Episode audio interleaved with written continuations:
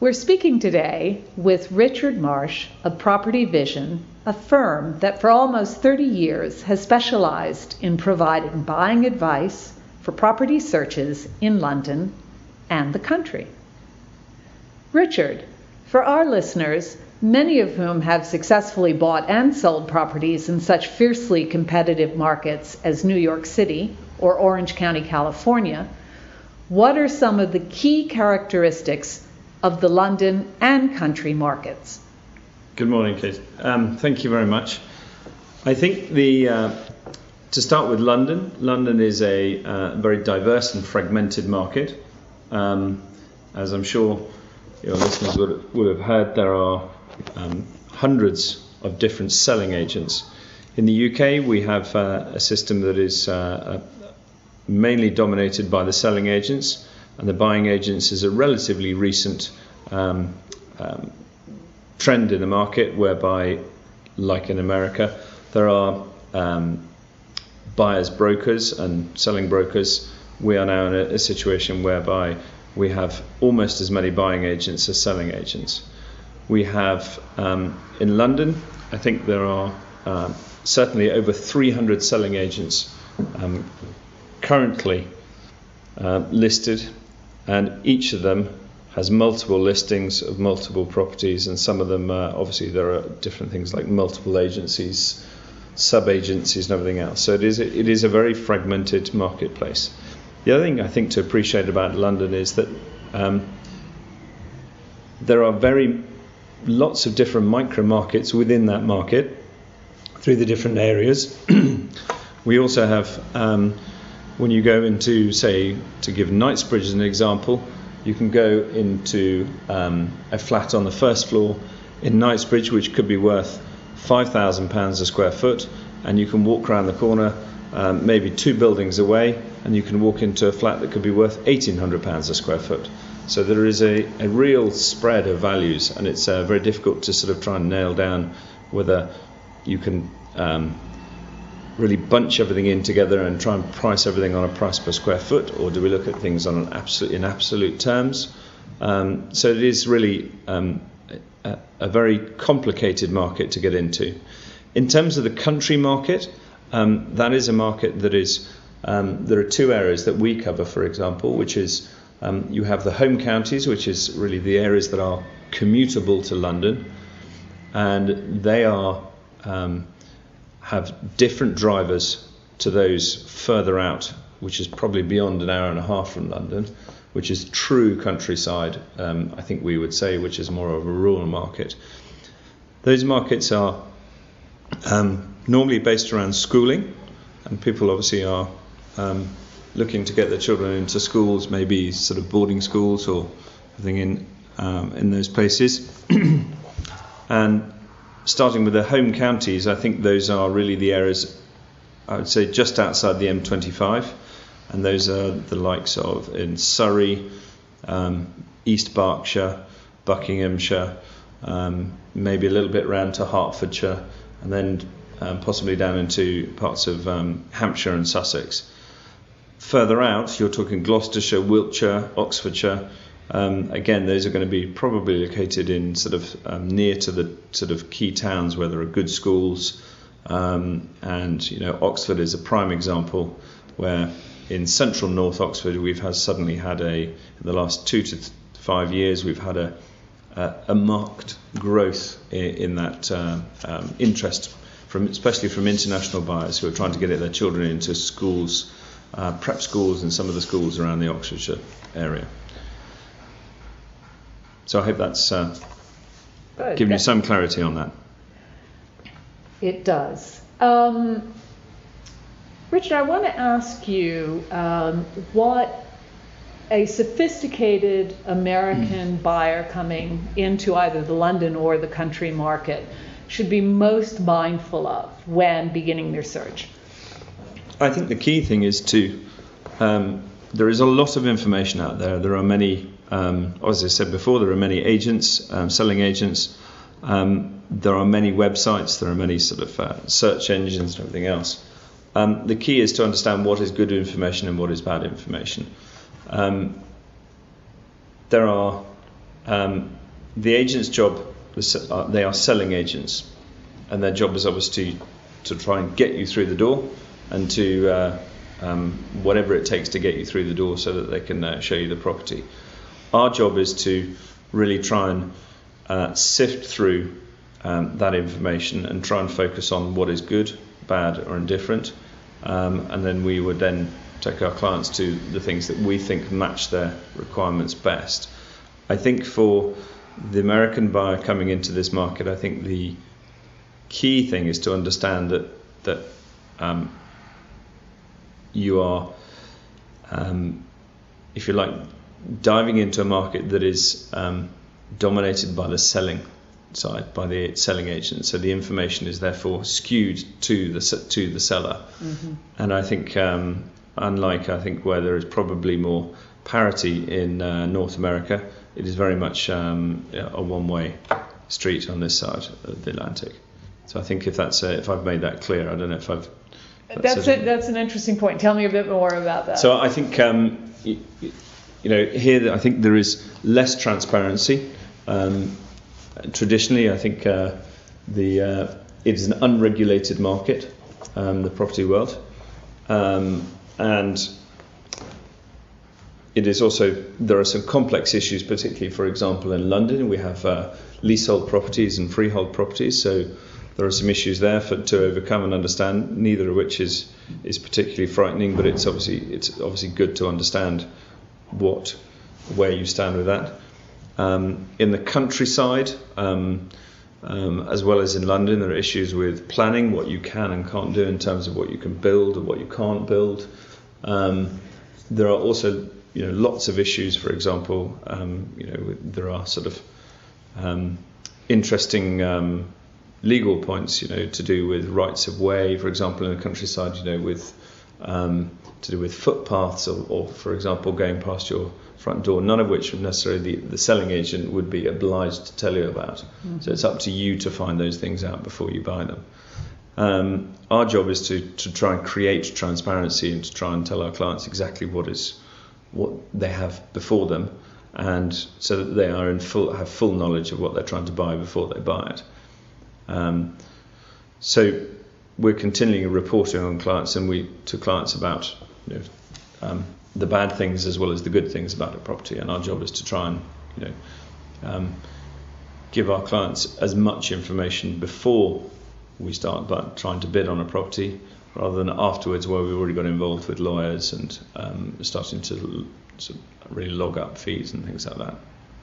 So I think in London, uh, to come back to London, I think um, it's also a competitive market.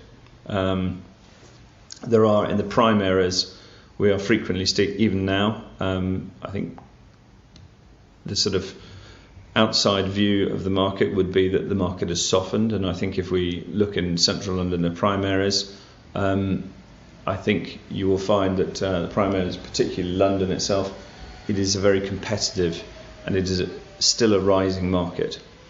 In the countryside, it has been um, over the last five years, the market has fallen, um, but as ever, um, the very good properties still trade at a premium over their peers.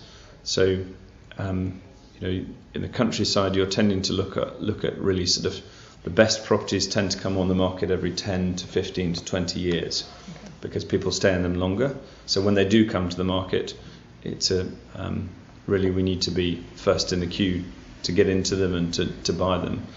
Whereas in, in London, I think it is um, there is much more turnover of property on a regular basis, but the in both those markets, supply is ever you know, is ever a problem for us, and I think supply has been dropping year on year for the last ten years. Um, so the supply of property that is available at any one time for sale. Good. Okay. That's that's really helpful, and it it leads us nicely in uh, to my question. Um, you know, with estate agents on every corner and databases on my smartphone, um, you know, take me through the case for using a buying agent. Um, No problem at all.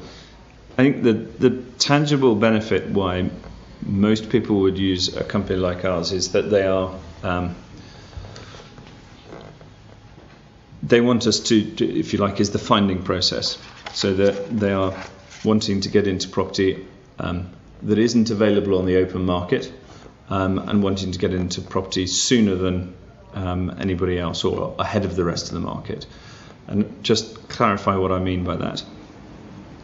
We, um, because we don't sell anything, um, and we're obviously taking our fee from the buyer, we're no threat to the selling agents. So therefore, they find it um, easy and they to, to give us the information that we need and hopefully give us ahead of ahead of the rest of the market. So we have access to, if you like, um, off-market information, even though it's through some of the selling agents. We also have access to um, um, private market information. So we have people coming to us before they put it on with a selling agent, offering, saying that we're about to sell the property. Do you have a client for it?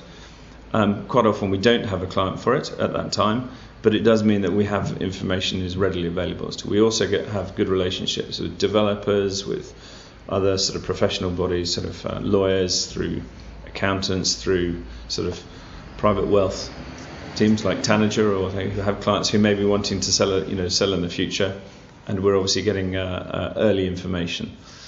But the stuff that is on the open market, our job in that instance is to is really to um, filter the information to, to really bring it down to a manageable um, um, sort of database for our clients to, to understand.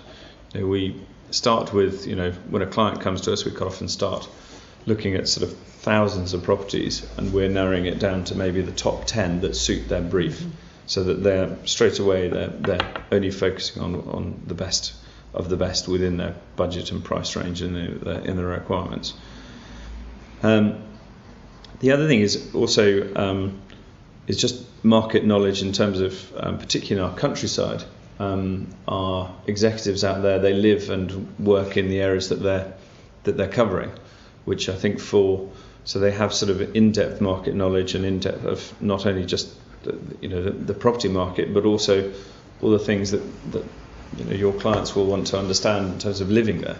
So what are the schools? Um, you know where can you find your nearest pint of milk? Um, you know day-to-day living really is just you know how, how does it work and, and you know really help an understanding on on how they would actually you know exist on a day-to-day basis. Um, so I think the tangible added benefit, as I say, is why people come to us is, is for the finding process. I think the next stage we would say is that is the more important part, and that is the, the due diligence pro- process. So once a client has found a property, or we found a property, the client says that you know that's something that they are interested in buying. Our job is then to um, go into a full due diligence process. Now we produce a, a written report now, our report sits alongside the lawyer's report. The lawyer is reporting on the, the title of the property, uh, the legal title of property. You also would employ a surveyor, who is a building surveyor, who would employ, look at the structural integrity of the building. And our job is to to really bring those two things together to advise and to interpret them if necessary, and also to look at um, really in a more holistic approach at looking at everything on a 360 degree view. So we're looking at. Can you give things. me an example of? So, for example, in central London, um, we would be telling clients whether there was a tube line running underneath the property or in the vicinity of property. In the countryside, and I mentioned it before, we would be talk, looking to see if there are any footpaths or whether there were any plans from a local farmer to be building a, a pig farm, you know, in you know down the road. Um, there is an interesting thing in the country called the 28-day rule, whereby farmers and landowners um, don't need to apply for planning permission if they're carrying out events such as clay pigeon shooting or they may be doing um, have an off-road motorbiking track or something on their land for one day a month. So that's the 28 day rule. And they don't need any consents or permissions or anything to do that. So again, it's down to local knowledge to understand whether that's happening or not, or you know, you know that's happening. So because what you don't want to understand, have is a sort of you know a scram you know motor motocross track at the bottom of your garden when you buy in a nice quiet rural spot. Similarly, in, in London, you know we're looking at um, the planning consents um, for not only the property you're buying, but also the, prop- the, the neighbours either side and, and in front and behind. And not only are we trying to sort of understand whether the property has been built in accordance with all, all the regulations with the local authority, etc., we're also trying to understand is whether you're going to be living next to a building site for the next two years or anywhere in the vicinity. Because let's say you were buying an investment property, you obviously that would obviously have a direct impact on your investment if you're trying to rent it out and tenants didn't want to be there. So apart from anything else, it's just your enjoyment of the property. So so that holistic approach, I think, is key to us, and what we're trying to do is create transparency for the clients. Lastly, I think once we've done that, we've reported the clients, and we have um, put in writing our own opinion. It's you know we're we are trying to also understand what the property is worth, and that is not what the necessarily what the selling agent is asking or what the vendor is asking as a marketing price. Um, we're advising on what we believe it is worth based on our findings and also based on what we know is the comparable evidence to, of, the, of properties that have sold in the vicinity or that we can compare. So we're trying to compare apples with apples and, if necessary, apples with pears. And I use that analogy in that, that there are many different varieties, you know, that you can, um, particularly in somewhere like London. In the country, it's very difficult to try and compare like with like because they're all so different. So again, that comes down to instinct, experience, it's not all about price per square foot. It's to do with lots of other sort of intangible things, and I think um, our, our, teams are very good at that. So we then report on what we think it's worth, and then we then advise on a strategy as to how to buy the property.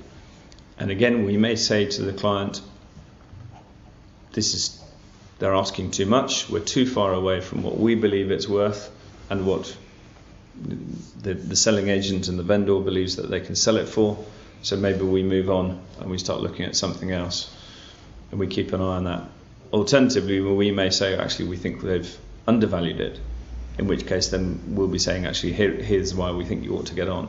Either way, we're, we are very um, confident in the advice that we're beginning, beginning, going to be giving will be you know, the strategy that, that will hopefully buy it on the best possible terms.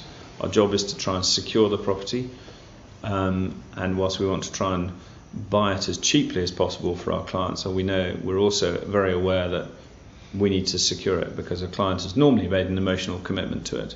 Once they've said, um, given us the go ahead to try and buy it, they, they obviously want to try and secure it. So we have to try and not to over advise on the basis that um, um, that can also get in the way of actually transacting the deal. So we negotiate for our clients. Um, we believe we have um, some very good leverage in the market um, in that because we don't sell anything, um, we um, are often asked by client, old clients um, if we can place property back into the market, and we do that by placing it back to the selling agents.